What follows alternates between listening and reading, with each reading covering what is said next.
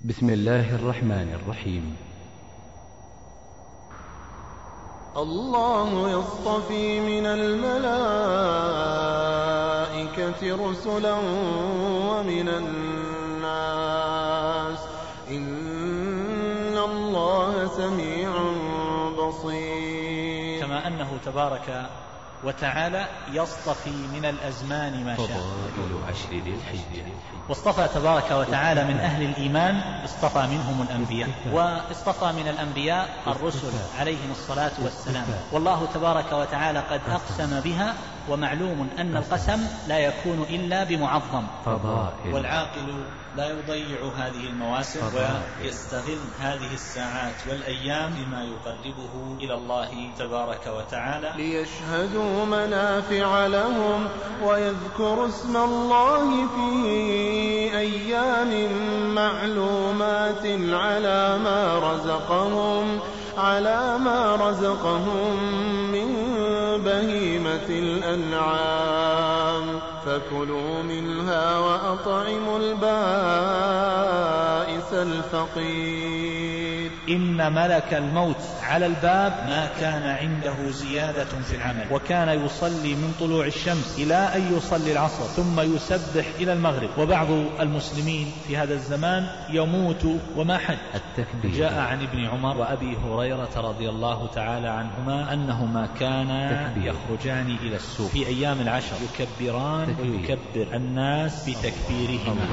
الله, الله. تسجيلات صدى الدعوة الإسلامية بالدمام تقدم فضائل عشر ذي الحجة لفضيلة الشيخ الدكتور خالد بن عثمان السبت، رئيس قسم الدراسات القرآنية بكلية المعلمين بالدمام. بسم الله الرحمن الرحيم. الحمد لله رب العالمين، والصلاة والسلام على أشرف الأنبياء والمرسلين، نبينا محمد وعلى آله وصحبه أجمعين. أما بعد، الله يصطفي من الملائكة رسلا ومن الناس إن الله سميع بصير. الله يصطفي من الملائكة رسلا ومن الناس، فاصطفى من الناس أهل الإيمان وفضلهم وكرمهم وجعل الجنة مآلهم ومنزلهم، واصطفى تبارك وتعالى من أهل الإيمان اصطفى منهم الأنبياء، واصطفى من الأنبياء الرسل عليهم الصلاة والسلام، واصطفى من الرسل أولي العزم، واصطفى من أولي العزم محمدا صلى الله عليه وسلم، فهو أكرمهم وأفضلهم وأجلهم عند الله تبارك وتعالى. كما أنه تبارك وتعالى لما خلق هذه الأرض اختار المساجد واصطفاها، فصارت هذه المساجد هي الأفضل من بين سائر البقاع، واختار تبارك وتعالى المساجد الثلاثة، يعني مسجد مكة والمسجد النبوي وبيت المقدس، اصطفاها على سائر المساجد. فالله يفضل من البقاع ما شاء على ما شاء، كما أنه تبارك وتعالى يصطفي من الأزمان ما شاء، فاصطفى رمضان على سائر الشهور، واصطفى العشر الأخيرة منه على سائر أيامه، واصطفى ليلة القدر على ليالي العشر، واصطفى تبارك وتعالى يوم الجمعة على سائر أيام الأسبوع، واصطفى يوم عرفة على سائر أيام السنة مع يوم النحر. فهذه الأيام اصطفاها الله عز وجل، وهي الأيام التي نستقبلها من هذه الليلة، وهي العشر من ذي الحجة، اصطفاها الله عز وجل على سائر الأيام والليالي، وجعل لها من المنزلة والقدر والشرف الشيء الكثير الذي نوصف بعضه ونذكر به في بعض هذه الليالي. والله تبارك وتعالى قد أقسم بها، ومعلوم أن القسم لا يكون إلا بمعظم، فقال الله تبارك وتعالى تشريفا لها وتعظيما: والفجر وليال عشر. وقد قالت طوائف كثيرة من السلف إن هذه العشر التي أقسم الله عز وجل بها هي العشر الأولى من شهر ذي الحجة. وهذا جاء فيه حديث عن جابر بن عبد الله مرفوعا إلى النبي صلى الله عليه وسلم قال: إن العشر عشر الأضحى والوتر، يعني الشفع والوتر، والوتر يوم عرفة، والشفع يوم النحر. وهذا الحديث أخرجه النسائي في السنن الكبرى وأحمد والبزار والحاكم. وقال ابن كثير: هذا إسناد رجاله لا بأس بهم، وعندي أن المتن فيه نكارة. انتهى كلامه. وقد حسنه الحافظ ابن رجب رحمه الله تعالى. فهذا الحديث يدل على أن هذه العشر التي أقسم الله عز وجل بها أن المراد بها عشر ذي الحجة. وقد جاء أيضا عن ابن عباس قال: الليالي العشر التي أقسم الله بها هي ليالي العشر الأول من ذي الحجة. وهو مروي عن عبد الله بن الزبير والأسود بن يزيد النخعي ومسروق وعكرمة ومجاهد وقتادة والضحاك، واختاره كبير المفسرين ابن جرير الطبري. والآية، أعني قوله تعالى: والفجر وليال عشر، فيها أقوال أخرى، لكن هذا هو الراجح، أن هذا الذي أقسم الله به هو العشر من ذي الحجة. وقد اختار هذا القول الحافظ بن كثير، ورجحه ابن رجب رحمهم الله تعالى أجمعين. ومما يدل على شرفها وفضلها أن الله عز وجل قال: ليشهدوا منافع لهم ويذكروا اسم الله في أيام معلومات على ما رزقهم من بهيمة الأنعام. وقد جاء عن ابن عباس رضي الله تعالى عنهما في هذه الآية أنها أيام العشر، وأن الأيام المعدودات أنها أيام التشريق. وهذا الأثر مخرج في صحيح البخاري تعليقا بصيغة الجزم. وهذا القول هو القول الراجح، وقد قال به طوائف كثيرة من السلف. هذا قال به ابن عباس وابن عمر وأبو موسى الأشعري ومجاهد وعطاء وسعيد بن جبير والحسن وقتادة والضحاك وعطاء الخراساني وإبراهيم النخعي. ونقل عن أبي حنيفة، وهو مذهب الشافعي والمشهور من مذهب الإمام أحمد. وحكاه البغوي رحمه الله في التفسير عن أكثر المفسرين، ونسبه ابن رجب لعامة العلماء. وأما سبب تسمية هذه الأيام بالأيام المعلومات كما في سورة الحج، فيمكن أن يكون ذلك، والله أعلم، كما قال بعض أهل العلم، أي أنها معلومات للحرص على علمها من أجل أن وقت الحج في آخره. مما يدل على فضل هذه الأيام الشريفة من سنة رسول الله صلى الله عليه وسلم ما أخرجه الإمام البخاري رحمه الله في صحيحه من حديث ابن عباس رضي الله تعالى عنهما قال: قال رسول الله صلى الله عليه وسلم: ما من أيام العمل الصالح فيهن أحب إلى الله من هذه الأيام، يعني أيام العشر. قالوا: يا رسول الله، ولا الجهاد في سبيل الله؟ قال: ولا الجهاد في سبيل الله إلا رجل خرج بنفسه وماله فلم يرجع من ذلك بشيء.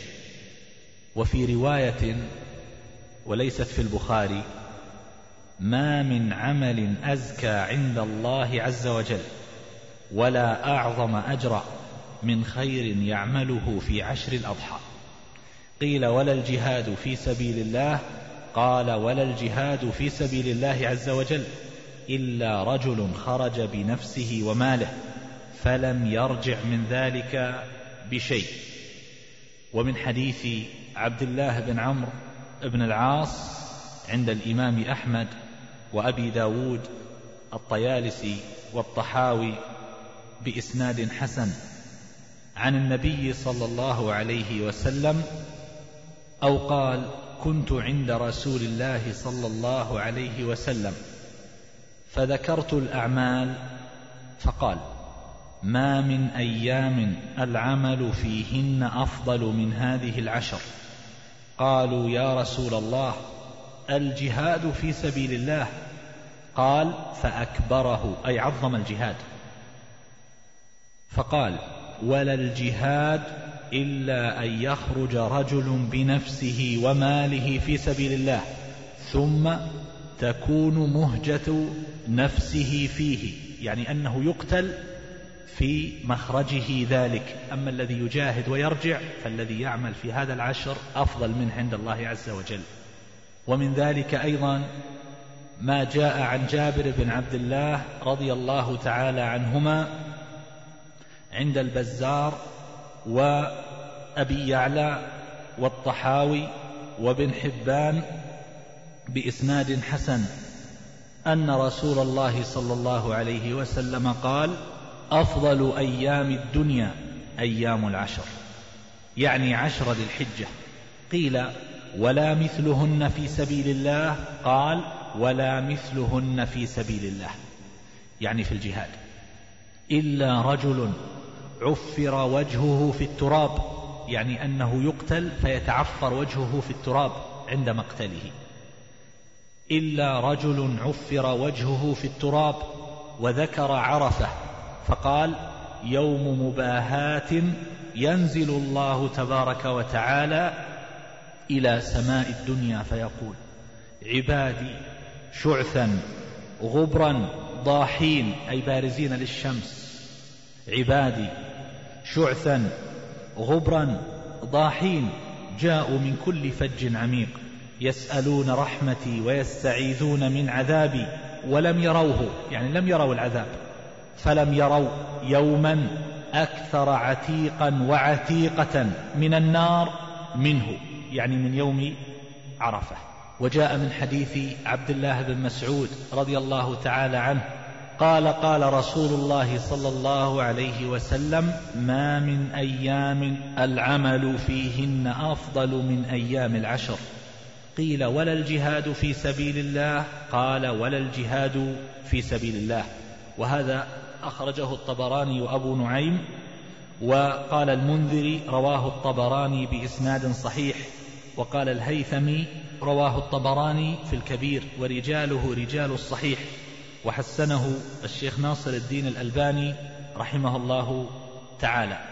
فهذه الأحاديث تدل على عظم هذه الأيام، وعلى شرفها على سائر أيام العام، وعلى عظم العمل الصالح فيها، كما قال حافظ بن رجب رحمه الله: دل حديث ابن عباس على مضاعفة جميع الأعمال الصالحة في العشر من غير استثناء شيء منها، يعني الصيام والقيام والذكر وقراءة القرآن والصدقة وما إلى ذلك.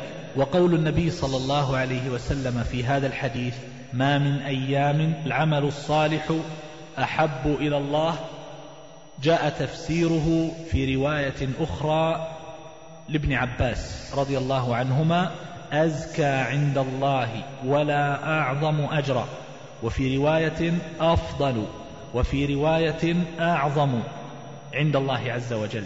فهذه الأيام بمجموع هذه الروايات العمل الصالح فيها أحب إلى الله، وأعظم عند الله أجرا، وأفضل، وأعظم، وأزكى. يقول ابن رجب: دل الحديث على أن العمل في أيامه أحب إلى الله، فهو أفضل عنده، إلى أن قال: وإذا كان العمل في أيام العشر أفضل وأحب إلى الله من العمل في غيره من أيام السنة كلها، صار العمل فيه وإن كان مفضولا أفضل من العمل في في غيره وإن كان وإن كان فاضلا. يعني قد يعمل الإنسان عملا قليلا في هذه العشر، ركعتين في جوف الليل أو في أثناء النهار، فهي أفضل من ركعات كثيرة في غير العشر، لعظم العمل في هذه الأيام. وذكرنا لكم في الليلة الماضية أن العمل الصالح أنه يعظم لأسباب متعددة، فقد يعظم العمل بحسب الزمان كالعمل في أيام العشر هذه، وقد يعظم بحسب المكان كالصدقة في المسجد الحرام مثلا، وقد يعظم بما يقوم في قلب العبد كما قال الله عز وجل: الذين يؤتون ما آتوا وقلوبهم وجلة. ومعنى ذلك كما فسره النبي صلى الله عليه وسلم لعائشة أنهم هم الذين يتصدقون ويصلون ويصومون ويخشون ألا يتقبل منهم. فالعبد حينما يعمل العمل الصالح وهو مخبت لله عز وجل يخاف ألا يقبل منه، هذا أعظم ممن عمل نفس العمل وفي نفسه أنه قدم شيئا كثيرا. فيتفاضل الناس بهذا الاعتبار، كما أن المعصية في المسجد الحرام مثلا أو في المسجد أعظم من خارج المسجد، وكذلك المعصية في الأشهر الحرم أو في عشر ذي الحجة أو في رمضان أعظم من المعصية في غيره للزمان. وكذلك تكون المعصية أعظم بحسب ما يقوم في نفس العبد حينما يواقع المعصية. فإذا كان اثنان عمل كل واحد منهما نفس المعصية إلا أن أحدهما كان خائفا مخبتا أو مستحيا من الله عز وجل وهو يعمل المعصية، والثاني يعملها ويتلذذ بعملها ويتبجح بذلك، فلا شك أن الذي يعملها وهو مستحي من الله أنه أقل جرما وإثما من ذاك الذي يعملها بتبجح واستهتار. فإذا هذه الأمور يعظم بسببها العمل ويرتفع عند الله تبارك وتعالى. وقول النبي صلى الله عليه وسلم في هذه في هذا الحديث: من هذه العشر، جاء التصريح بتعيينها في رواية أخرى كما سمعنا من روايات حديث ابن عباس قال: في عشر الأضحى، وفي رواية بلفظ: من عشر ذي الحجة. وقوله في هذا الحديث قالوا يا رسول الله، جاء في بعض الروايات قيل يا رسول الله، وفي بعضها فقال رجل يا رسول الله. وقولهم للنبي صلى الله عليه وسلم في هذا الحديث: ولا الجهاد في سبيل الله، جاء في بعض الروايات قال رجل، ولا مثلها في سبيل الله ثلاث مرات يقوله على وجه الاستغراب: ولا مثلها في سبيل الله، ولا مثلها في سبيل الله، ولا مثلها في سبيل الله. وسبب هذا الاستغراب أن الصحابة رضي الله عنهم لم يكونوا يعدلوا بالجهاد شيئا، كما في حديث عائشة رضي الله عنها أنها قالت: يا رسول الله، نرى الجهاد أفضل العمل، أفلا نجاهد؟ قال: لا، لكن أفضل الجهاد حج حج مبرور. وهذا أخرجه الإمام البخاري في صحيحه. وجاء من حديث أبي هريرة رضي الله عنه قال: جاء رجل إلى رسول الله صلى الله عليه وسلم فقال: دلني على عمل يعدل الجهاد. قال: لا أجده. قال: هل تستطيع إذا خرج المجاهد أن تدخل مسجدك فتقوم ولا تفطر وتصوم فلا تفطر؟ قال: ومن يستطيع ذلك؟ قال أبو هريرة: إن فرس المجاهد ليستن في طوله فيكتب له حسنات. ومعنى يستن في طوله، يستن بمعنى أن الفرس يمرح ويتحرك ويدور ويجول ويصول ويرفع يديه إلى أعلى ثم يلقي بها إلى الأرض، كل ذلك يكتب له حسنات بخطوات هذا الفرس لشرف الجهاد.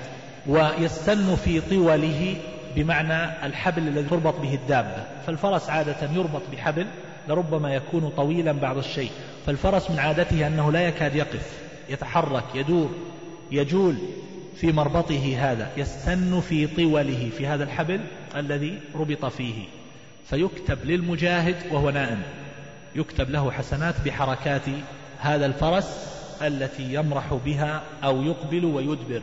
وجاء أيضا من حديث أبي هريرة رضي الله عنه وهو مخرج في صحيح البخاري قال: سمعت رسول الله صلى الله عليه وسلم يقول: مثل المجاهد في سبيل الله والله أعلم بمن يجاهد في سبيله كمثل الصائم القائم، وتوكل الله للمجاهد في سبيله بأن يتوفاه، أن يدخله الجنة أو يرجعه سالما مع أجر أو غنيمة. فهذه الأحاديث في ظاهرها أن الجهاد أفضل من العمل في هذه العشر، والحديث السابق ما من أيام العمل الصالح فيها يدل على أن العمل في العشر أفضل من أفضل من الجهاد. وقد سأل الصحابة رسول الله صلى الله عليه وسلم قال ولا الجهاد في سبيل الله؟ قال ولا الجهاد إلا ذلك الرجل. فما الجمع بين الحديثين؟ ذهب بعض أهل العلم كالحافظ ابن حجر رحمه الله إلى القول بأن حديث أبي هريرة، وهو هذا الذي سمعتم آنفا في قوله صلى الله عليه وسلم مثل المجاهد في سبيل الله كمثل الصائم القائم الحديث، يقول الحافظ ابن حجر رحمه الله بأن حديث أبي هريرة مخصوص بحديث ابن عباس، بمعنى أن الجهاد أفضل الأعمال سوى العمل في عشر ذي الحجة، أو أن الفضل في حديث أبي هريرة مخصوص بمن خرج يخاطر بنفسه وماله فلم يرجع من ذلك بشيء، ومفهومه أن من رجع بذلك لا ينال الفضيلة المذكورة. إذن العمل في هذه العشر أفضل من الجهاد، إلا إن كان هذا المجاهد خرج بنفسه وماله فمرغ وجهه في التراب وعفر وقتل في سبيل الله عز وجل. عشر ذي الحجة، المفاضلة بين عشر ذي الحجة والعشر الأخير من رمضان أيهما أفضل، هذه العشر أو العشر الأواخر من شهر من شهر رمضان؟ فطائفة من أهل العلم، وهو اختيار الحافظ ابن رجب رحمه الله، يقولون إنها أيام هذه العشر ولياليها أفضل من العشر الأواخر من رمضان ولياليها، ففضلوا هذه العشر تفضيلا مطلقا على العشر الأواخر من رمضان ليلها ونهارها، سوى ليلة القدر في رمضان في العشر الأخير منه لأنها خير من ألف شهر. وطائفة من أهل العلم توسطوا، وهو اختيار شيخ الإسلام تقي الدين بن تيمية رحمه الله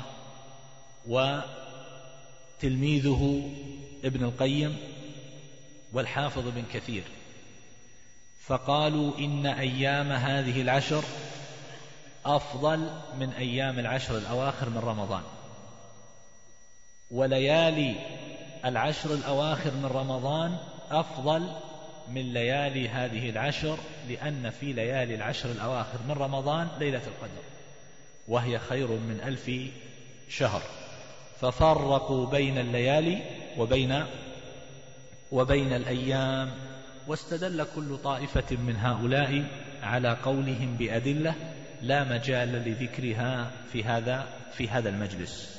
وطائفة كابن حبان رحمه الله قالوا إنها مستوية مع العشر الأواخر من رمضان في ليلها ونهارها، فلا تفضل هذه العشر تلك العشر ولا تلك العشر على هذه العشر.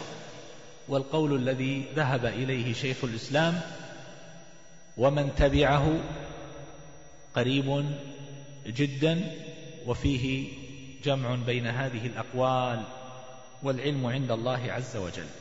ومن المفاضلات أيهما أفضل في أيام هذه العشر، ما هو أفضلها وأعظمها منزلة عند الله عز وجل.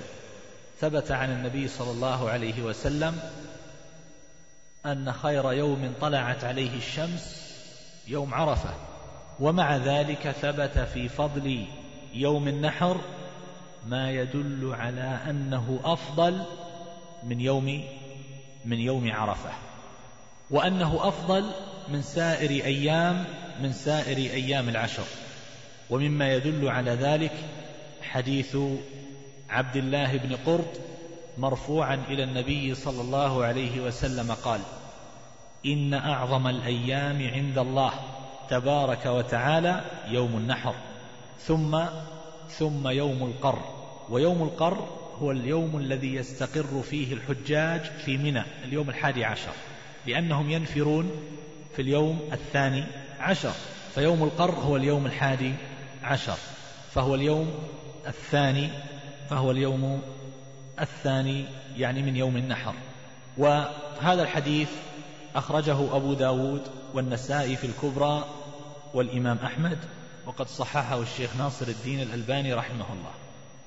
ومما يدل على فضل يوم النحر حديث أبي بكرة رضي الله تعالى عنه، ذكر النبي صلى الله عليه وسلم قعد على بعيره وأمسك إنسان بخطامه أو بزمامه، يعني بزمام البعير، قال: أي يوم هذا؟ فسكتنا حتى ظننا أنه سيسميه سوى اسمه. قال: أليس يوم النحر؟ قلنا: بلى. قال: فأي شهر هذا؟ فسكتنا حتى ظننا أنه سيسميه بغير اسمه. فقال: أليس بذي الحجة؟ قلنا: بلى. قال: فإن دماءكم وأموالكم وأعراضكم بينكم حرام كحرمة يومكم هذا في شهركم هذا في بلدكم هذا. الحديث، وهذا الحديث أخرجه الإمام البخاري ومسلم في صحيحيهما، وقد جاء نحوه من حديث ابن عباس وعبد الله بن عمر وعمرو بن الأحوص وحذيم بن عمر السعدي وأبي حرة الرقاشي عن عمه وأبي نضرة عن رجل من أصحاب النبي صلى الله عليه وسلم، والعداء ابن خالد ابن هوذة وعبد الله وعبد الله بن الزبير رضي الله تعالى عنهم أجمعين. فهذا الحديث ذكر فيه النبي صلى الله عليه وسلم حرمة البلد التي هي أعظم حرمة، وذكر فيه النبي صلى الله عليه وسلم حرمة العام وحرمة, وحرمة الشهر، وذكر فيه حرمة اليوم. فاستنبط منه من فضل يوم النحر أن النبي صلى الله عليه وسلم تخيره لعظمه، وأنه أجل الأيام وأنه أجل الأيام عند الله عند الله تبارك تبارك وتعالى.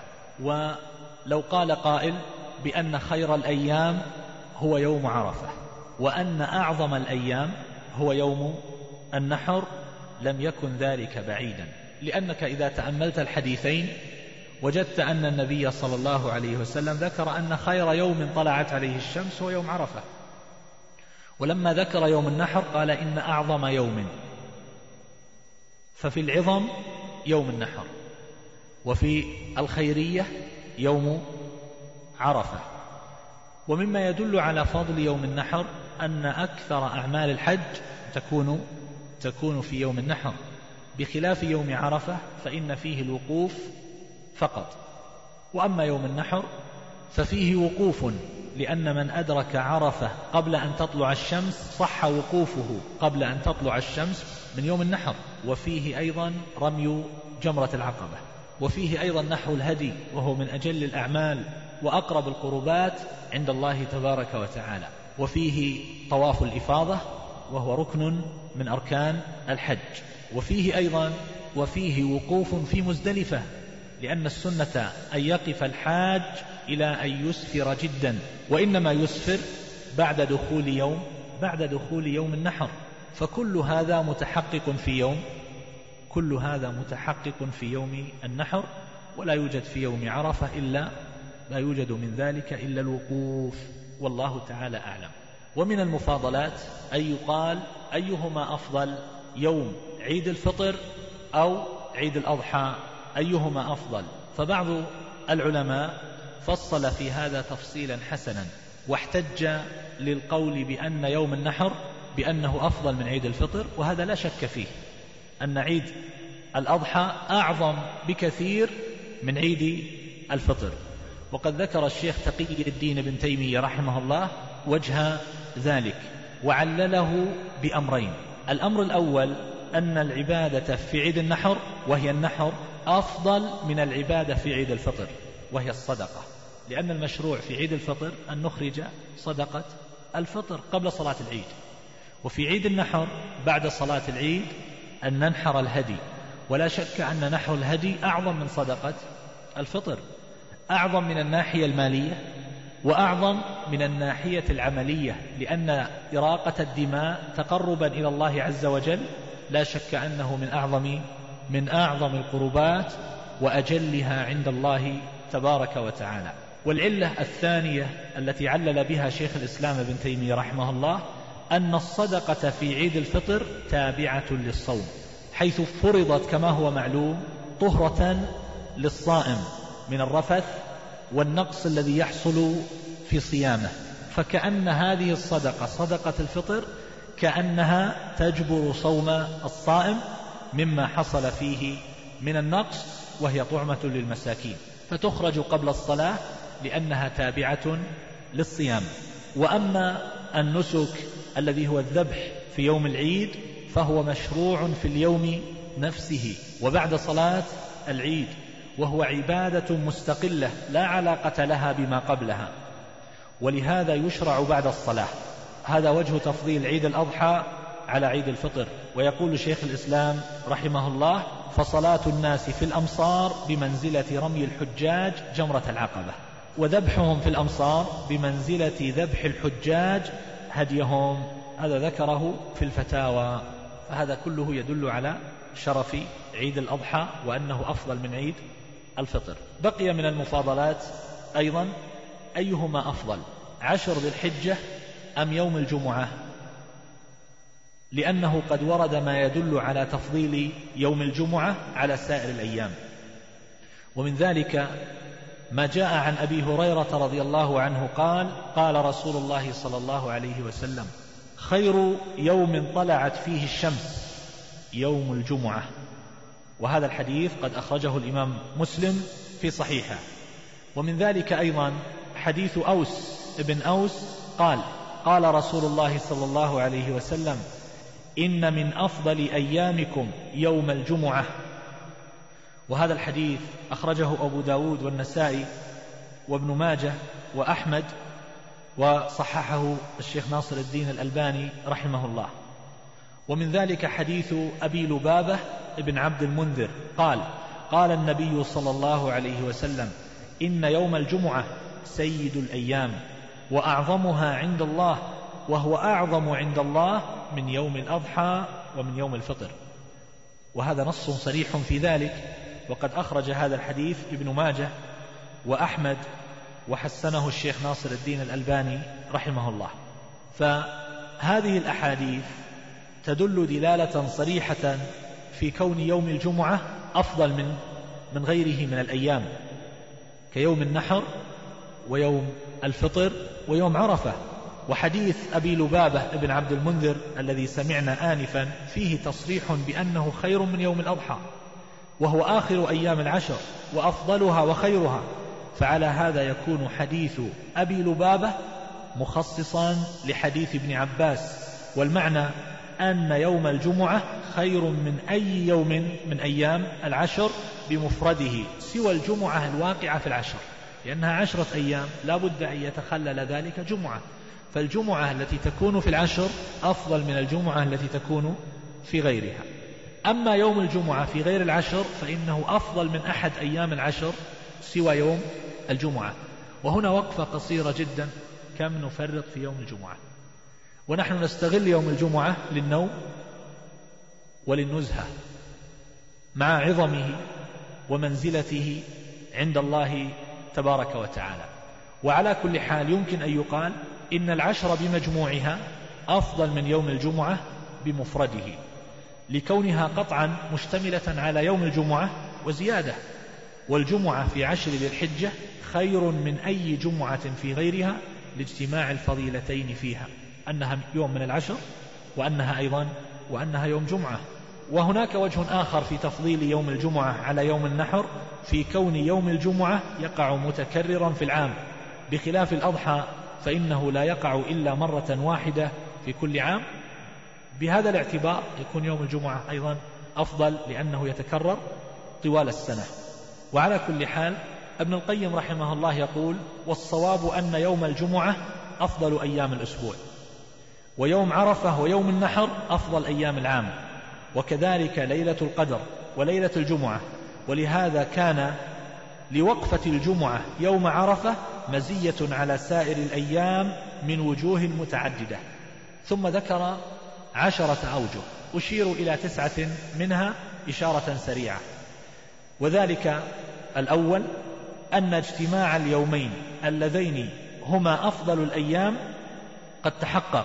لو كان يوم عرفة هو يوم الجمعة فإن ذلك يكون أفضل وأعظم مما لو وقع يوم عرفة في يوم آخر، وذلك الاجتماع لاجتماع اليومين وهما من أفضل الأيام.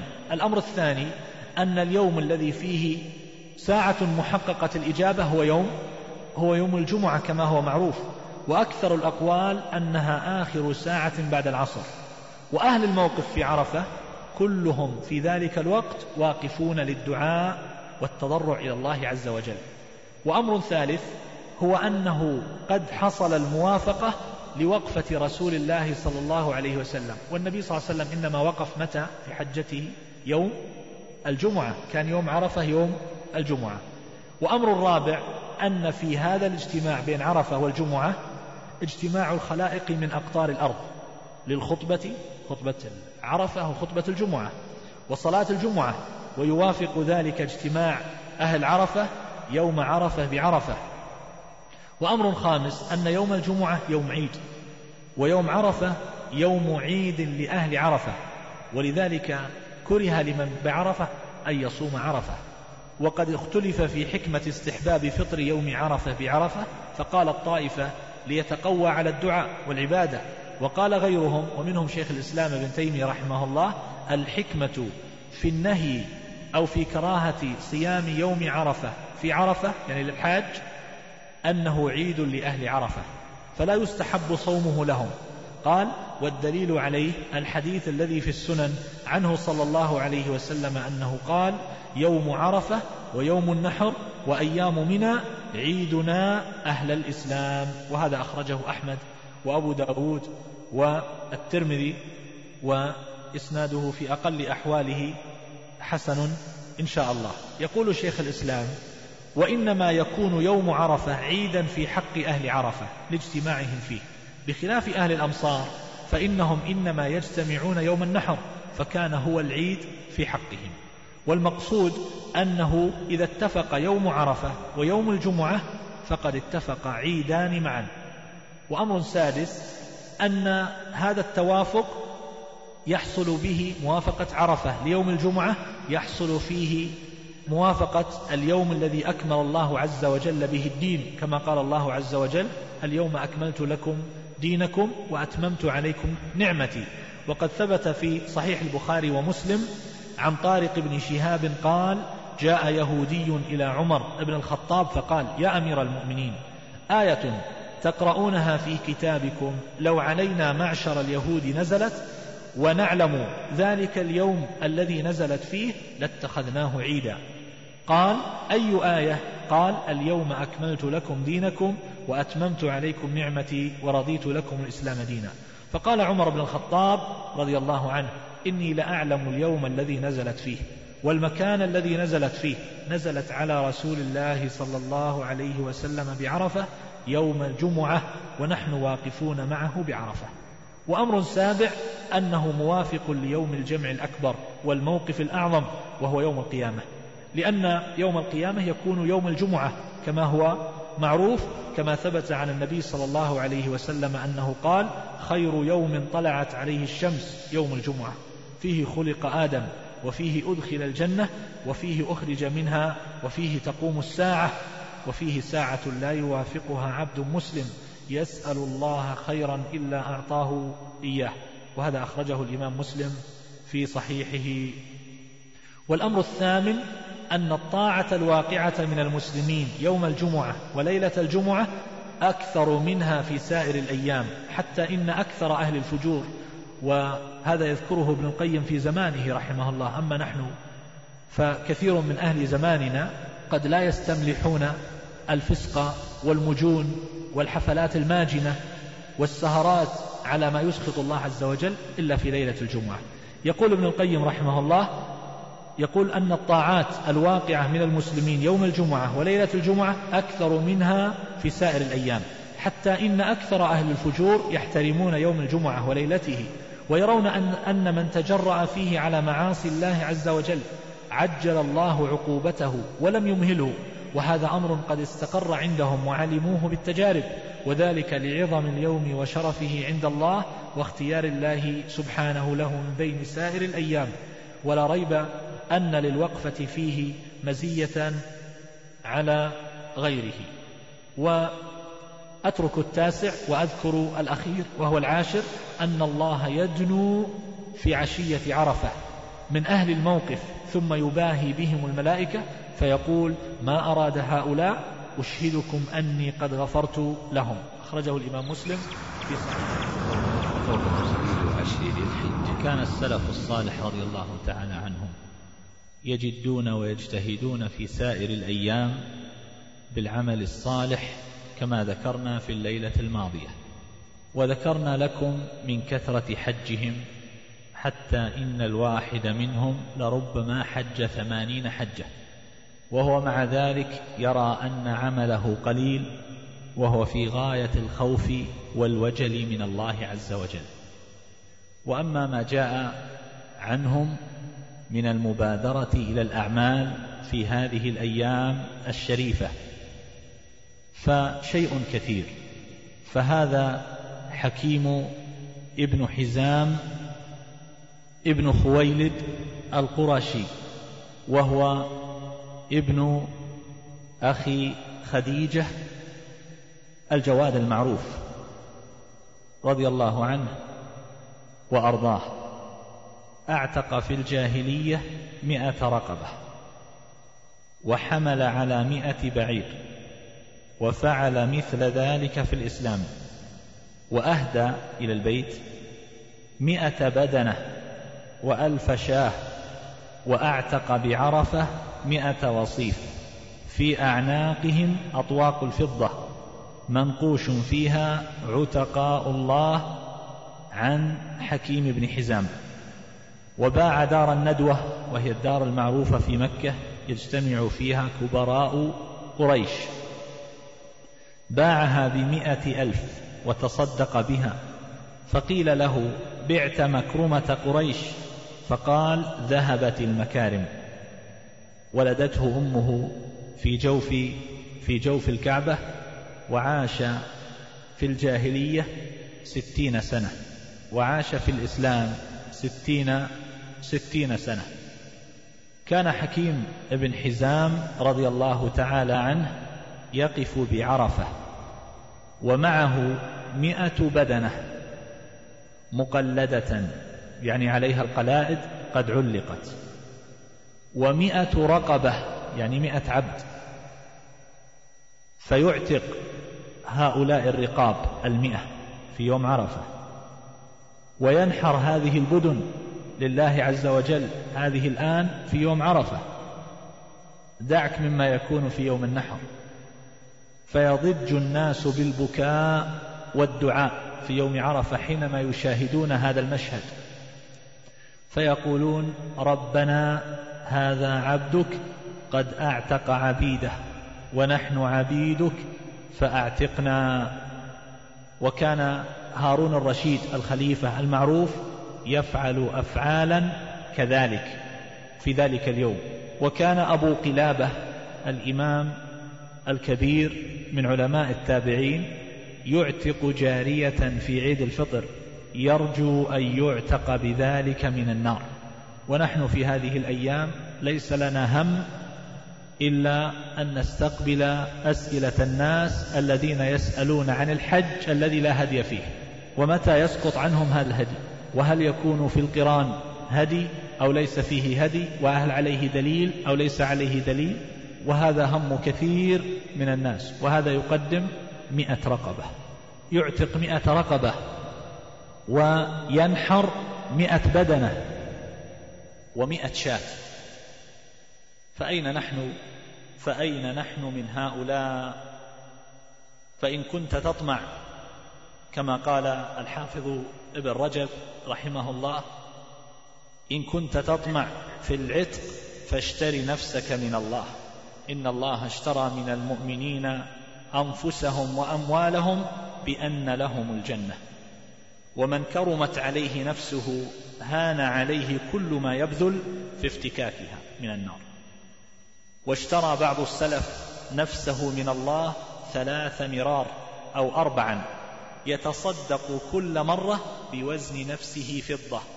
واشترى عامر ابن عبد الله بن الزبير نفسه من الله، وهذا الذي ذكرت لكم بالأمس أنه مات في الصلاة حينما سمع الأذان لم يتمالك، اشترى نفسه من الله بديته ست مرات تصدق بها، يحسب ديته ثم يتصدق بها ست مرات. واشترى حبيب العجمي نفسه من الله بأربعين ألف درهم تصدق بها، وهو مال كثير في ذلك الزمان. وكان أبو هريرة يسبح كل يوم اثني عشر ألف تسبيحة بقدر ديته، يفتدي بذلك نفسه.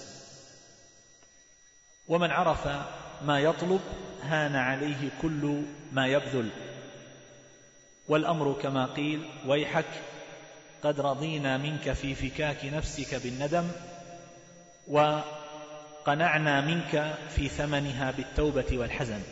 فأين التوبة وأين الحزن وأين الأوبة الصادقة إلى الله عز وجل؟ وأما أحوال السلف رضي الله تعالى عنهم في يوم عرفة فهم بحسب مراتبهم، فمنهم من كان يغلب عليه الخوف أو الحياء من الله عز وجل في ذلك اليوم. هذا مطرف بن عبد الله بن الشخير رحمه الله تعالى، وهو من علماء من علماء التابعين ومن عبادهم. وقف في عرفة مع بكر المزني، فقال أحدهما: اللهم لا ترد أهل الموقف من أجلي. وقال الآخر: ما أشرفه من موقف وأرجاه لأهله لولا أني فيهم. هكذا كانوا يزرون على أنفسهم. ووقف الفضيل بن عياض بعرفة والناس يدعون، وهو يبكي بكاء الثكلى المحترقة، قد حال البكاء بينه وبين الدعاء. فلما كادت الشمس أن تغرب رفع رأسه إلى السماء وقال: وسوءتاه منك وإن عفوت. يقوله ذلك لأنه غلب عليه الحياء من الله عز وجل. ويقول لشعيب بن حرب: إن كنت تظن أنه شهد الموقف أحد شرا مني ومنك فبئس ما ظننت. ودعا بعض السلف بعرفة فقال: اللهم إن كنت لم تقبل حجي وتعبي ونصبي فلا تحرمني أجر المصيبة على تركك القبول مني. وكان بعض السلف يأخذ بلحيته في يوم عرفة ويقول: يا رب قد كبرت فأعتقني. وشوهد بعرفة وهو يقول: سبحان من لو سجدنا بالعيون له على حمى الشوك والمحمى من الإبر لم نبلغ العشر من معشار نعمته ولا العشير ولا عشرا من العشر، هو الرفيع فلا الأبصار تدركه، سبحانه من مليك النافذ القدر، سبحان من هو أنسي إذ خلوت به في جوف ليلي وفي الظلماء والسحر. وجاء ابن المبارك إلى سفيان الثوري رحمه الله عشية عرفة وهو جاث على ركبتيه في عرفة وعيناه تهملان من الدموع، فقال ابن المبارك لسفيان الثوري: من أسوأ هذا الجمع حالا؟ قال: الذي يظن أن الله لا يغفر لهم. فعما قليل يقف إخوانكم بعرفة في ذلك الموقف، فهنيئا لمن رزقه، يجأرون إلى الله بقلوب محترقة ودموع مستبقة، فكم فيهم من خائف أزعجه الخوف وأقلقه، ومحب ألهبه الشوق وأحرقه، وراج أحسن الظن بوعد الله وصدقه، وتائب نصح لله في التوبة وصدقه، وهارب لجأ إلى باب الله وطرقه، فكم هنالك من مستوجب للنار أنقذه الله وأعتقه، ومن أسير للأوزار فكه وأطلقه، وحينئذ يطلع عليهم أرحم الراحمين ويباهي بجمعهم أهل السماء ويدنو ثم يقول ما أراد هؤلاء.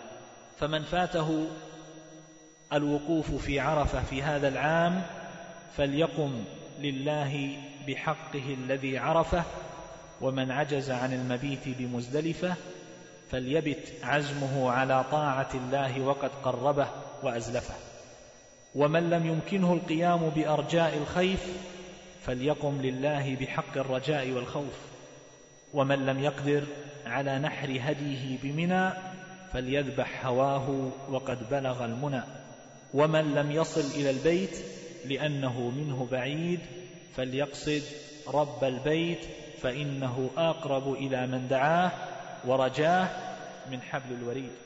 وهذا من لطف الله عز وجل وإحسانه إلى عباده، فإنه لما جعل الله عز وجل في نفوس المؤمنين حنينا إلى مشاهدة بيته الحرام، وليس كل أحد قادرا على مشاهدته في كل عام، فرض على المستطيع الحج مرة واحدة في عمره، وجعل موسم العشر هذا مشتركا بين السائرين والقاعدين، فمن عجز عن الحج في عام قدر في العشر على عمل يعمله في بيته يكون أفضل من الجهاد الذي هو أفضل الذي هو أفضل من الحج في بعض حالاته. فالجد الجد لاستغلال هذه الساعات وهذه الأيام. كان سعيد بن جبير رحمه الله تعالى إذا دخلت هذه العشر جد واجتهد في العبادة، وصار في حال لا يقدر عليها كثير من الخلق، وكان يأمر أهله بالقيام ويقول لا تطفئوا سوجكم ليالي العشر، تعجبه العبادة، وكان يقول أيقظوا خدمكم يتسحرون يتسحرون لصوم لصوم عرفة. ومما يستحب في هذه الأيام من الأعمال الصالحة الصيام، فإنه من أجل القربات ومن أعظم الطاعات، وقد نقل غير واحد من العلماء الاتفاق على استحباب صيام هذه التسع، أما في يوم عرفة فهذا أمر لا شك فيه، والأحاديث صريحة في ذلك بأنه يكفر سنة ماضية وسنة آتية. ومما يدل على استحباب صوم هذه الأيام حديث ابن عباس وغيره من الأحاديث التي ذكرنا التي تدل على سبيل العموم والإجمال على فضل العمل الصالح في هذه الأيام، ما من أيام العمل الصالح فيها أفضل. ومن ذلك من الأعمال الصالحة الصيام، ومما يدل بخصوصه ما رواه هنيدة ابن خالد عن امرأته عن بعض أزواج النبي صلى الله عليه وسلم قالت كان رسول الله صلى الله عليه وسلم يصوم تسعة ذي الحجة، وهي هذه الأيام، ويوم عاشوراء، وثلاثة أيام من كل شهر، وأول اثنين من الشهر والخميس. هذا أخرجه أبو داود والنسائي وأحمد، وصححه الشيخ ناصر الدين الألباني رحمه الله. وكان ابن عمر رضي الله تعالى عنهما يصوم هذه الأيام، وجاء عن بعض التابعين أيضا أنهم كانوا يصومونها، فعن عبد الله بن عوف قال كان محمد يعني ابن سيرين يصوم العشر جميعا، وعن ليث قال كان مجاهد يصوم العشر، قال وكان عطاء يتكلفها. وأما حديث عائشة رضي الله تعالى عنها قالت ما رأيت رسول الله صلى الله عليه وسلم صائما في العشر، وفي رواية إن النبي صلى الله عليه وسلم لم يصم العشر. هذا الحديث أخرجه الإمام مسلم في صحيحه. فنحن إذا أثبتنا هذا الحديث فيمكن أن يقال بأن النبي صلى الله عليه وسلم كان يترك صومها لئلا يضعف عما هو أهم بالنسبة إليه من الصيام لاشتغاله بمصالح الأمة، وهذا قاله الطحاوي رحمه الله. ويمكن أن يقال المراد أنه لم يصم العشر كاملة، كما هو قول للإمام أحمد في تفسير حديث عائشة رضي الله عنها. وهذا لا يصلح هذا التفسير إلا على رواية ما رأيت رسول الله صلى الله عليه وسلم صائما في العشر، يعني خفي عليها بعض ذلك وصام. هذا لا يصح على رواية ما رأيت رسول الله صلى الله عليه وسلم صائما في العشر، باعتبار أنها ما رأته يصوم يوما واحدا ولا أكثر، فهذه الرواية تشكل على تفسير الإمام أحمد. ويصح هذا التفسير على الرواية الأخرى لم يصم العشر أي مكتملة، فيمكن أنه كان يترك بعض الأيام، أو أن المقصود أنه كان يترك يوم النحر، وهذا لا إشكال فيه. أو يقال إنه لم يصمها لعارض عرض له من مرض أو سفر أو غير ذلك كما قال النووي رحمه الله. أو يقال بأنه ترك صيامها خشية أن تفرض عليهم كما قاله الحافظ بن حجر. ومن أهل العلم من رجح حديث حفصة وإن لم يكن في الصحيحين على حديث عائشة وإن كان في صحيح مسلم، وهذا منقول عن الإمام أحمد رحمه الله بناء على أن حديث عائشة الذي في صحيح مسلم مختلف في إسناده. وبعض العلماء سلك طريقا وسطا وهو الجمع بين الحديثين، فبعضهم يقول بأن المثبت مقدم على النافي كما يقول البيهقي رحمه الله، فالمثبت هو حديث حديث حفصة والنافي حديث عائشة، فمن حفظ حج على من لم يحفظ، ومن شاهد حج على من لم يشاهد، فنقول شاهدته حفصة وعائشة خفي عليها ذلك. ويمكن أن يقال بأن عائشة رضي الله تعالى عنها حدثت عما رأت، ولا يلزم من ذلك عدم صيامه في نفس الأمر قاله النووي رحمه الله، أو أنه كان يصومها أحيانا ويترك أحيانا فأخبرت كل واحدة منهما بما رأت. وعلى كل حال بغض النظر عن حديث حفصة يكفينا الحديث العام ما من أيام العمل الصالح فيها، فمن جملة هذا العمل الصالح الصيام ولا شك. فضل عشر ذي الحجة من الأعمال الصالحة التي ينبغي العناية بها، ويشرع للمسلم أن يتشاغل بها في هذه الأيام التكبير، وهذا هو الذي يسميه الفقهاء التكبير المطلق، وهو مستحب في كل وقت في هذه العشر وفي لياليها أيضا. والدليل عليه هو قوله تبارك وتعالى ويذكر اسم الله في أيام معلومات، وذكرنا أن الراجح أن المراد بهذه الأيام المعلومات هي العشر من ذي الحجة، هذه الأيام التي نعيشها. وجاء عن ابن عمر وأبي هريرة رضي الله تعالى عنهما كما أخرجه الإمام البخاري رحمه الله في صحيحه تعليقا أنهما كانا يخرجان إلى السوق في أيام العشر يكبران ويكبر الناس بتكبيرهما.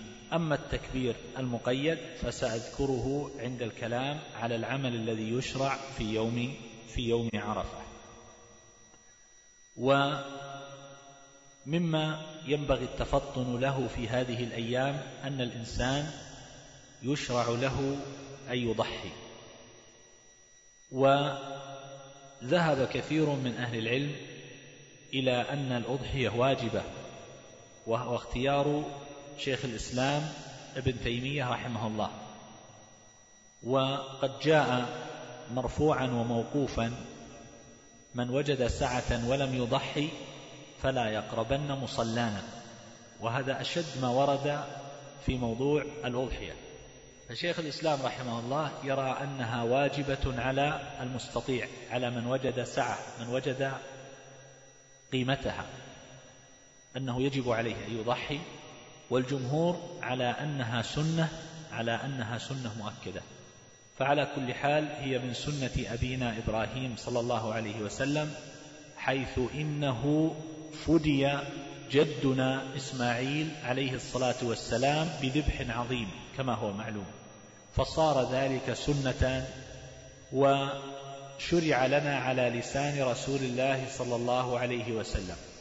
وقد ضحى النبي صلى الله عليه وسلم وضحى وضحى أصحابه.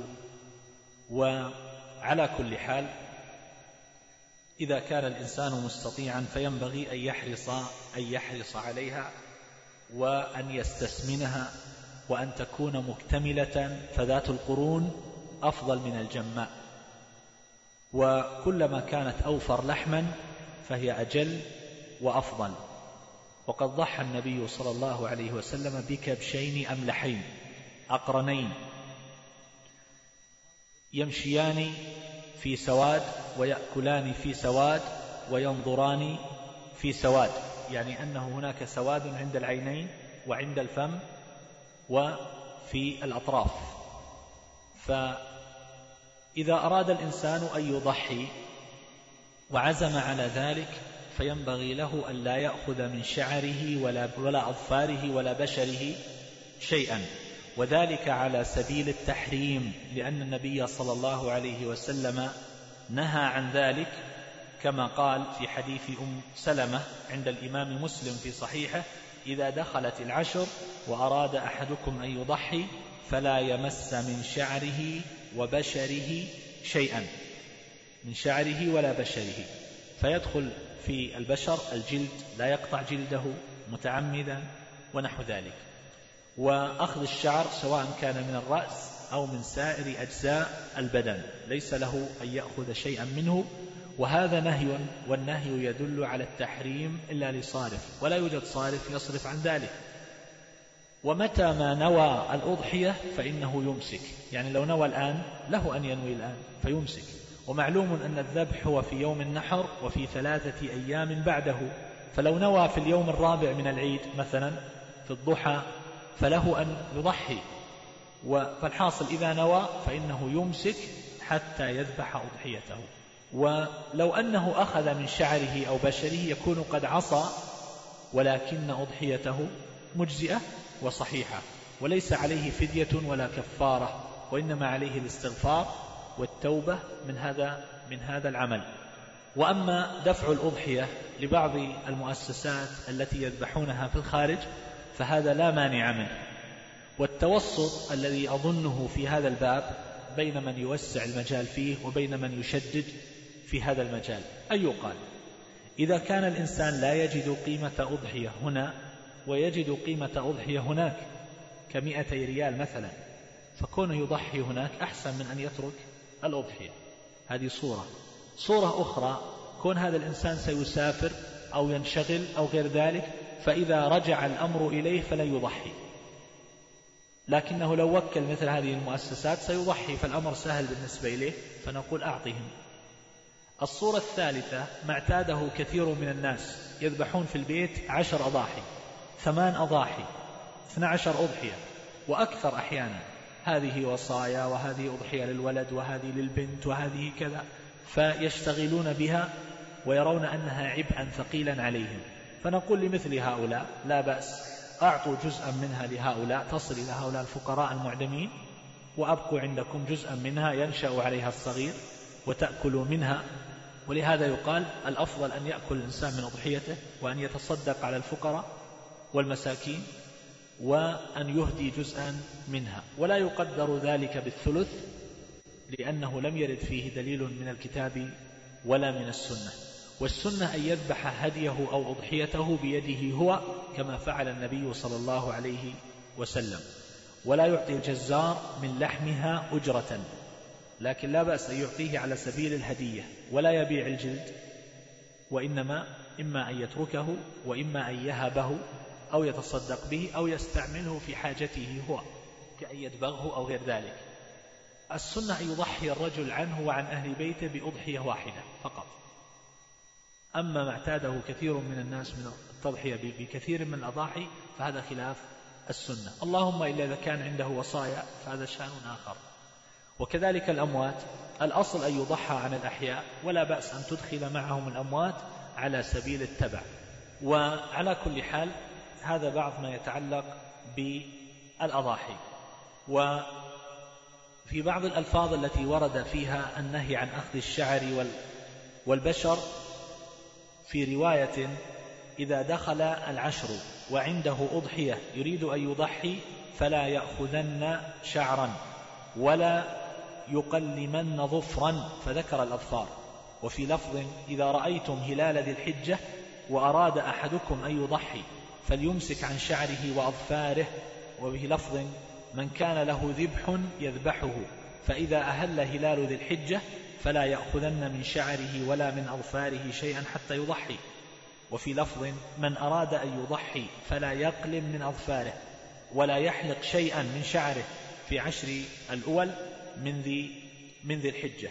وفي في الأضحية مسائل كثيرة جدا ليس هذا مجال الكلام عنها، فيما لو تعيبت الأضحية اشتراها فانكسرت عنده في البيت أو اشتراها فاكتشف أنها معيبة، وما هي الأشياء التي تجزئ في الأضحية وما هي الأشياء التي لا تجزئ، ليس هذا مجال الحديث عنها. وأما الحكمة في أنه لا يأخذ من شعره ولا بشره شيئا، فنحن نتعبد لله عز وجل بما أمرنا، ولكن العلماء استنبطوا من ذلك استنباطات قد تكون صحيحة وقد تكون غير صحيحة. فمن ذلك ما قاله النووي رحمه الله بأن الحكمة في النهي أن يبقى كامل الأجزاء ليعتق من النار. وقيل ذلك من باب التشبه بالمحرمين حينما لا يقعون بشيء من محظورات الإحرام.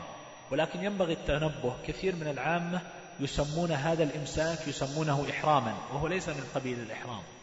وبعضهم يسأل عن الطيب وبعضهم يسأل عن المعاشرة مع أهله، فيقال هذا لا شأن له في موضوع الأضحية، لا, لا, لا إشكال فيه، لكن الشعر والبشر والأظفار وما عدا ذلك فلا إشكال فيه. وبعض الناس لا سيما النساء يسألون كثيرا عن تمشيط الشعر، فلا مانع من تمشيط الشعر على كل حال، لأن النهي عن أخذ الشعر، ومن مشط شعره لا يقال إنه قد قص شعره ولا يقال إنه قد حلقه. وعلى كل حال بعض العلماء يقولون لما شارك هذا المضحي الحاج بعض أعماله شاركه في بعض خصائص الإحرام، فنهي عن الأخذ من هذا الشعر والأظفار. ومن المسائل أيضا المتعلقة بهذه العشر في اليوم الأول منها ذهب كثير من الصحابة والتابعين فمن بعدهم إلى أن الأفضل لأهل مكة أن يحرموا بالحج في اليوم الأول من أيام من أيام ذي الحجة، وهذا منقول عن عامة أهل العلم، وهذا لا دليل عليه إلا ما نقل عن عمر بن الخطاب من قوله ومن رأيه هو، رأى أهل مكة فقال ما بال الناس يأتون شعثا غبرا وتأتون مدهنين، لأنهم ما يحرمون إلا في اليوم الثامن، فرأى أنهم يحرمون من اليوم الأول ليكونوا شعثا غبرا كغيرهم إذا جاء اليوم الثامن. فعلى كل حال هذا الكلام لا دليل عليه من الكتاب ولا من السنة، فإن فعلوه فهو حسن. ونقل ذلك عن ابن الزبير في أيام خلافته كان يحرم من اليوم الأول من ذي الحجة، هذا بالنسبة لأهل مكة من أراد منهم الحج. ومن الأعمال أيضا اليوم السابع من أيام ذي الحجة، ويقال له يوم الزينة لأن الحجاج في السابق كانوا يزينون فيه الهوادج التي تكون على الرواحل يركب فيها النساء غالبا. وهذا اليوم اليوم السابع بالنسبة للحجاج لمن لم يجد الهدي بالنسبة للمتمتع والقارن، استحب كثير من من السلف أن يبدأ الصيام ثلاثة أيام في الحج وسبعة إذا رجع، أن يبدأ الثلاثة التي في الحج أن يبدأها من السابع، فتكون السابع والثامن والتاسع. وهذا منقول عن علي بن أبي طالب رضي الله عنه وابن عمر وسعيد بن جبير وقتادة، وهو مذهب أبي حنيفة وأحد قولي الشافعي، وإليه ذهب الإمام أحمد رحمهم الله تعالى جميعا. وأما اليوم الثامن من أيام ذي الحجة ويقال له يوم التروية لأن الناس كانوا يتروون من الماء، يأخذون الماء من مكة إلى منى، وقيل يتروون الماء ليأخذوه معهم إلى عرفات لأنه لم يكن بمنى ولا بعرفات شيء من الماء. وعلى كل حال هذا اليوم الثامن يقال له يوم التروية ويقال له يوم النقلة لأن الحجاج ينتقلون فيه من مكة إلى إلى منى. وكانت بنو هاشم يكسون الكعبة في اليوم الثامن بقميص من الديباج، ثم صار يكسوها المأمون بالديباج الأحمر في نفس هذا اليوم الذي هو اليوم الثامن من ذي الحجة. ويستحب في هذا اليوم الثامن من ذي الحجة أن يهل الحجاج بالحج، يعني المتمتع مثلا متى يهل؟ نقول يهل قبل زوال الشمس، قبل الظهر بقليل، ثم يذهب إلى منى ليصلي بها الظهر والعصر والمغرب والعشاء والفجر استحبابا. كل هذا يكون على سبيل الاستحباب وفي وفي منى، وهذا قول جمهور العلماء رحمهم الله. والدليل على ذلك حديث جابر بن عبد الله لما ذكر صفة حج النبي صلى الله عليه وسلم قال: فلما كان يوم التروية توجهوا إلى منى فأهلوا بالحج، وركب رسول الله صلى الله عليه وسلم فصلى بها الظهر والعصر والمغرب والعشاء. وهذا أخرجه الإمام مسلم في صحيحه. ويقصرون الرباعية سواء كانوا من أهل مكة أو من غيرهم من الوافدين عليها، يقصرون الصلاة ولا يجمعون، يصلون كل صلاة في في وقتها، لحديث ابن عباس رضي الله عنهما أن رسول الله صلى الله عليه وسلم صلى بمنى يوم التروية الظهر والعصر والمغرب والعشاء والفجر، ثم غدا إلى عرفة. أخرجه أبو داود والترمذي وابن ماجه والإمام أحمد.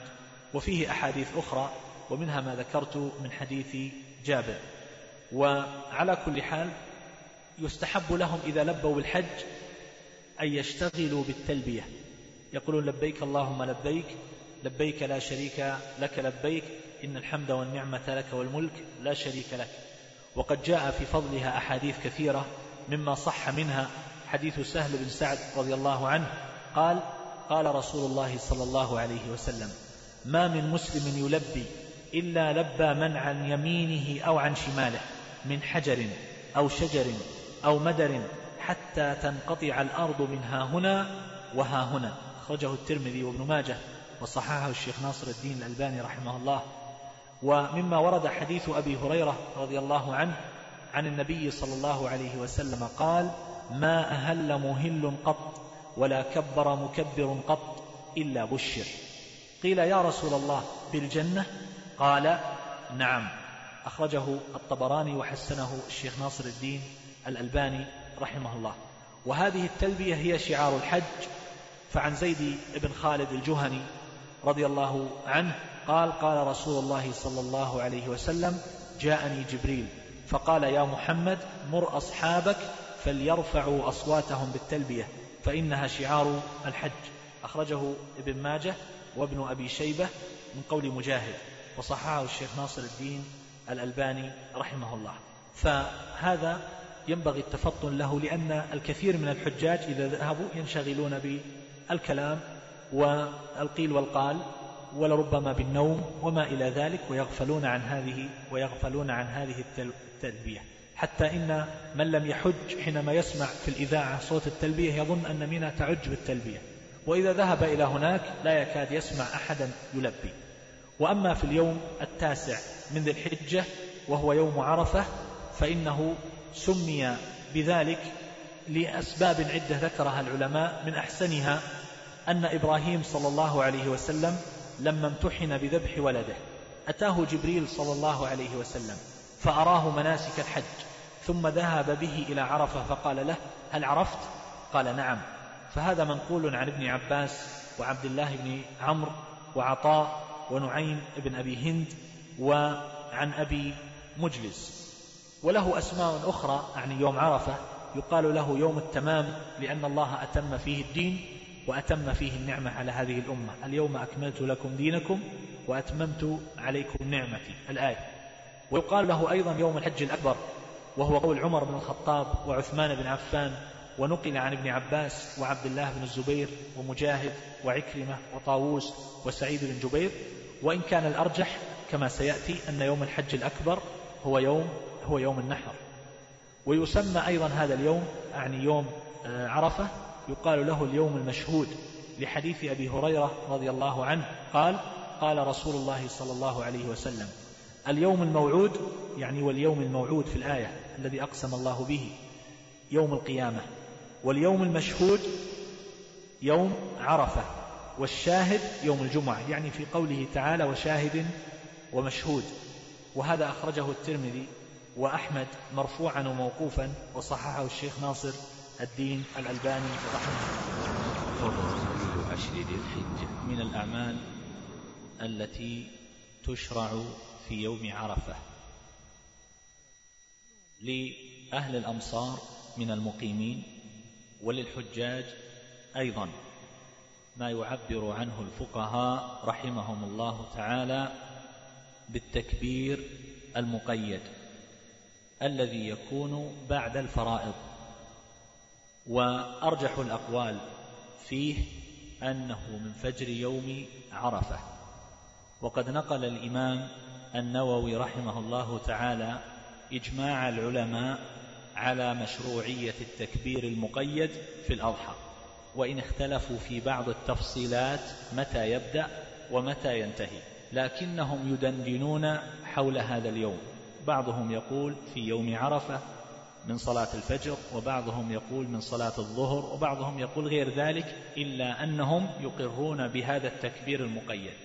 لم أقف إلى ساعتي هذه مع طول البحث والتتبع على من أنكره وسوى بين سائر الأيام في مسألة التكبير، مع كثرة اختلاف العلماء في وقته متى يبدأ وإلى أي حد ينتهي، حتى إن أقاويلهم تفرقت إلى عشرة أقوال، لكن المحصلة أنهم جميعا يقولون بهذا التكبير المقيد.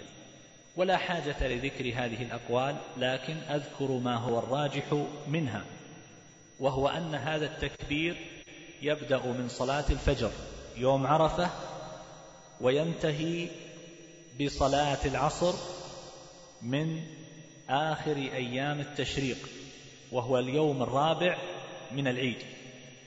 فيوم العيد وثلاثة أيام بعده هذه كلها يكبر الإنسان فيها بعد الصلاة المكتوبة. وهذا القول الذي ذكرت أنه الراجح هو قول عمر بن الخطاب رضي الله عنه وعلي بن أبي طالب وابن عباس وابن مسعود وعائشة وسفيان الثوري وابن عيينة والأوزاعي و أبي يوسف ومحمد بن الحسن الشيباني وأبي ثور. وإلى هذا ذهب الإمام أحمد رحمه الله والشافعي في بعض أقواله، وبه قال ابن حزم من الظاهرية. وجاء عن عبيد ابن عمير أن عمر بن الخطاب رضي الله تعالى عنه كان يكبر في قبته بمنى، يعني في خيمته بمنى في أيام التشريق، فيكبر أهل السوق بتكبيره حتى ترتج منى تكبيرا. وهذا أخرجه البخاري تعليقا. وجاء عن نافع أن ابن عمر رضي الله عنه كان يكبر بمنى تلك الأيام، يعني أيام التشريق، وخلف الصلوات وعلى فراشه وفي الصلوات وفي فسطاطه وفي مجلسه وفي ممشاه تلك الأيام جميعا. أخرجه البخاري تعليقا. وقال البخاري رحمه الله كانت ميمونة تكبر يوم النحر، وكان النساء يكبرن خلف أبان بن عثمان وعمر بن عبد العزيز ليالي التشريق مع الرجال في المسجد، طبعا بحيث لا يسمع لهن صوت، وكان النساء في ذلك الوقت يصلين مع الرجال في المسجد. وكان طاووس ينكر على الناس قلة التكبير في أيام التشريق في أيام منى. ويقول الحافظ بن حجر رحمه الله قد اشتملت هذه الآثار على وجود التكبير في تلك الأيام عقب الصلوات وغير ذلك من الأحوال.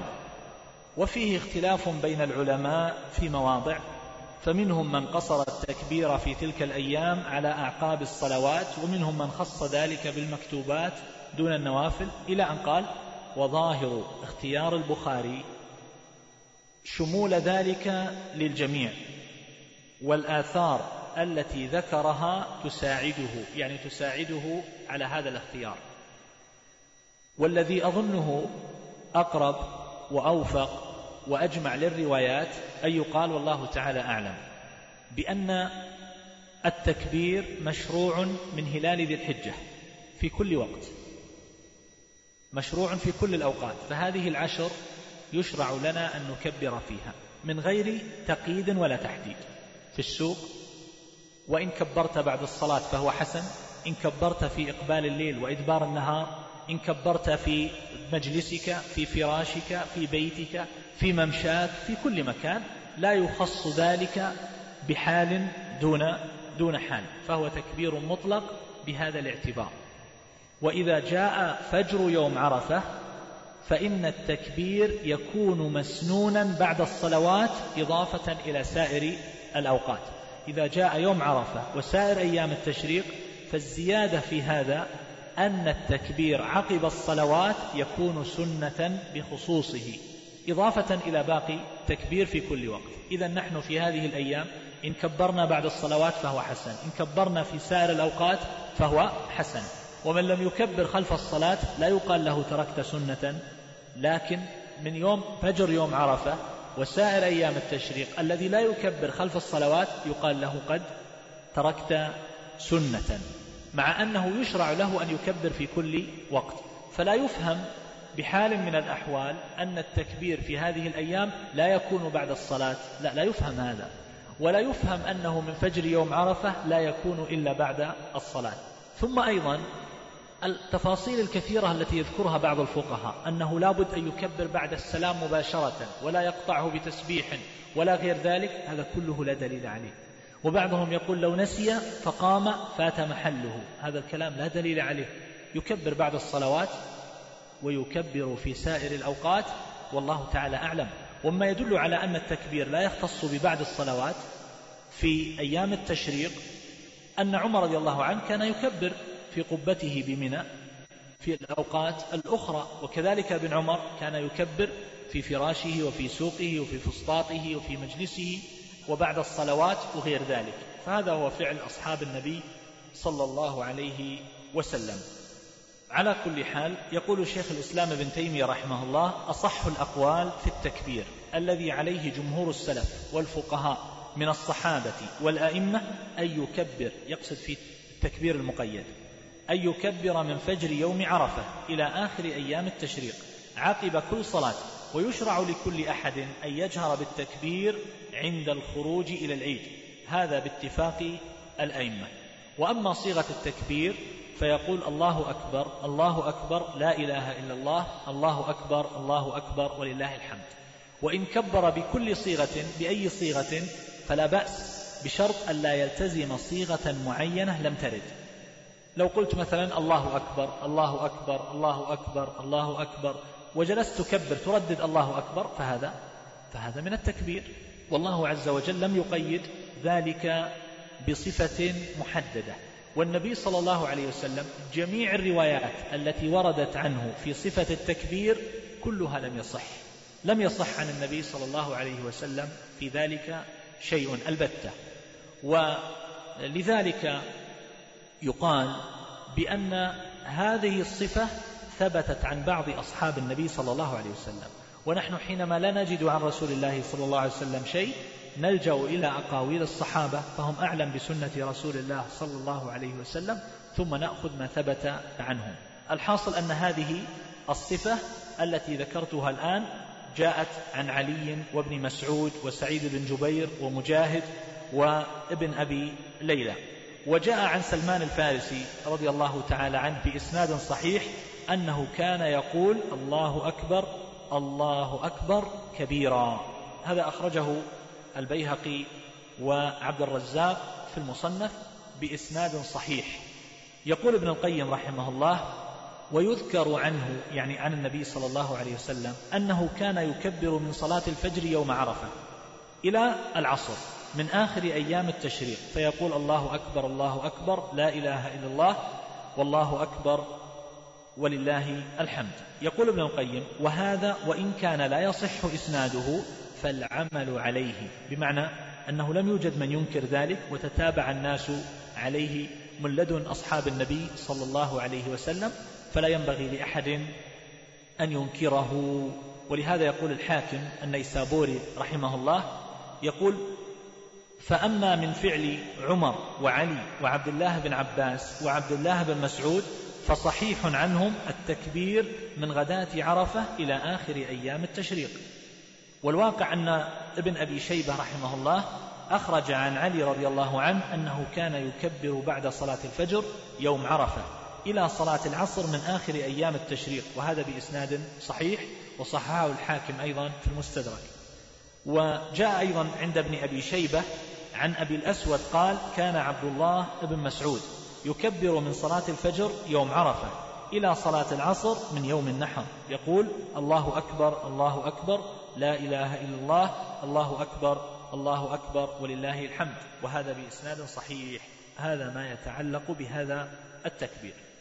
وأما يوم العيد وهو اليوم النحر وهو اليوم العاشر فهو عيد من أعظم أعياد المسلمين، وهو بل هو أعظم أعياد المسلمين، كما قال النبي صلى الله عليه وسلم في حديث عقبة بن عامر رضي الله عنه: يوم عرفة ويوم النحر وأيام التشريق عيدنا أهل الإسلام، وقد سبق هذا الحديث.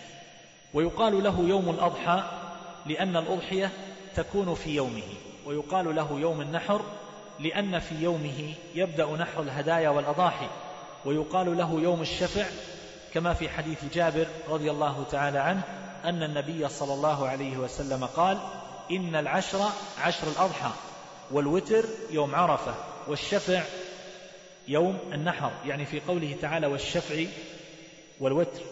ويقال له يوم الحج الأكبر على الصحيح من أقوال أهل العلم، فهو أعظم من يوم عرفة. وهذا القول بأن يوم النحر هو يوم الحج الأكبر قال به علي بن أبي طالب رضي الله عنه كما سبق، وعبد الله بن أبي أوفى، والمغيرة بن شعبة، وأبو موسى الأشعري، وابن عمر. وجاء أيضا عن ابن عباس وقال به من التابعين سعيد بن المسيب وسعيد بن جبير وإبراهيم النخعي وعامر الشعبي ومحمد بن سيرين والزهري.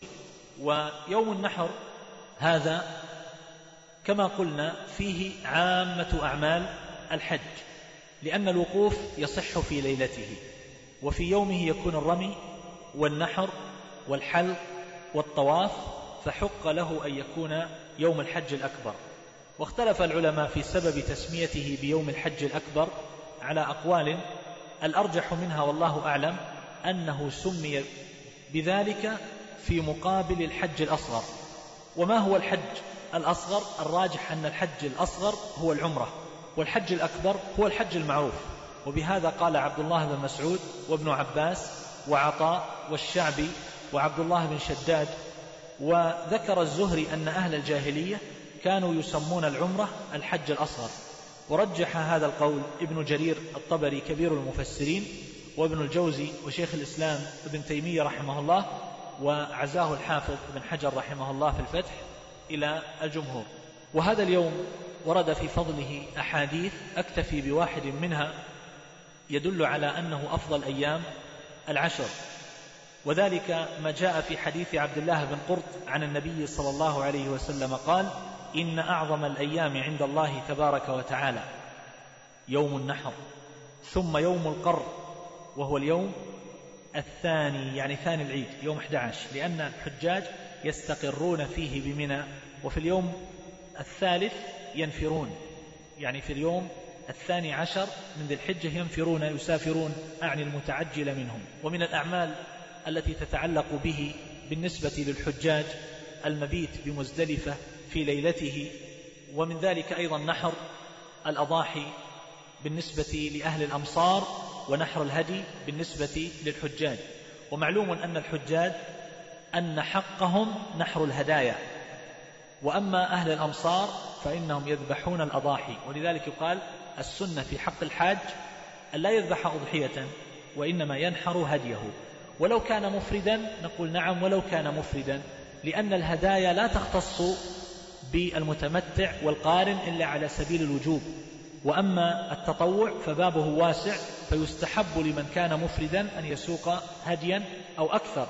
بل إن أهل الأمصار من أقام في بلده لم يحج يستحب له أن يسوق الهدي إلى مكة مع الحجاج أو مع غيرهم فينحر هناك وهو مقيم في بلده، وهذا كان يفعله جماعة من أصحاب النبي صلى الله عليه وسلم. هذا ما يتعلق بأعمال هذه الأيام العشر.